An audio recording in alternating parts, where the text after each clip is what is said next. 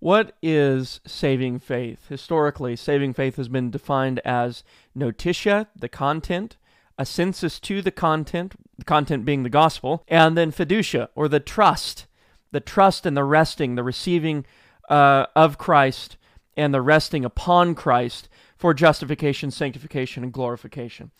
There's probably no better definition or concise definition than what we find in chapter 14 of the Second London Baptist Confession of Faith.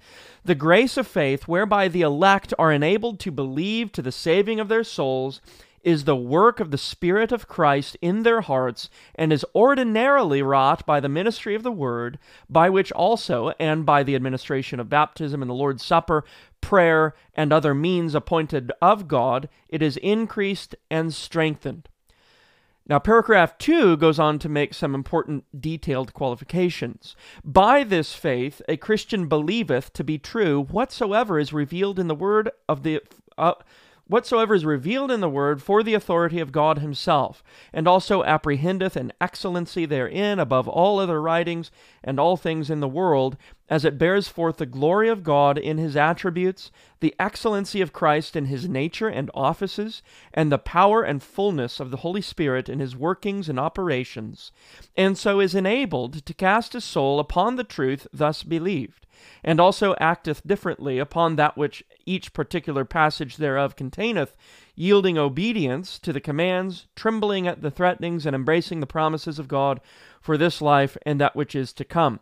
But all right, so there it just listed out uh, several effects of faith, several effects of saving faith, and then it makes this important qualification. But the principal acts of saving faith have immediate relation to Christ, accepting, receiving, and resting upon Him alone for justification, sanctification, and eternal life by virtue of the covenant of grace.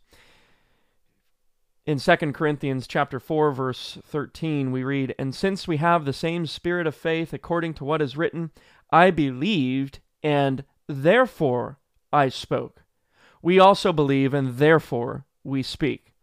The faith comes first and then the effects of the faith. It's very important to distinguish between faith itself and the and the effects which saving faith produces.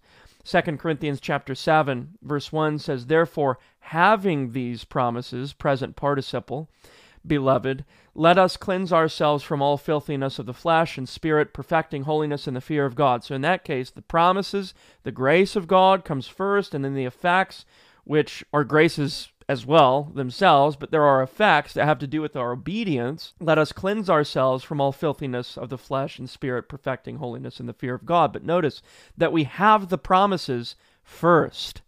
It's not as if we perfect holiness in the fear of God and then gain the promises.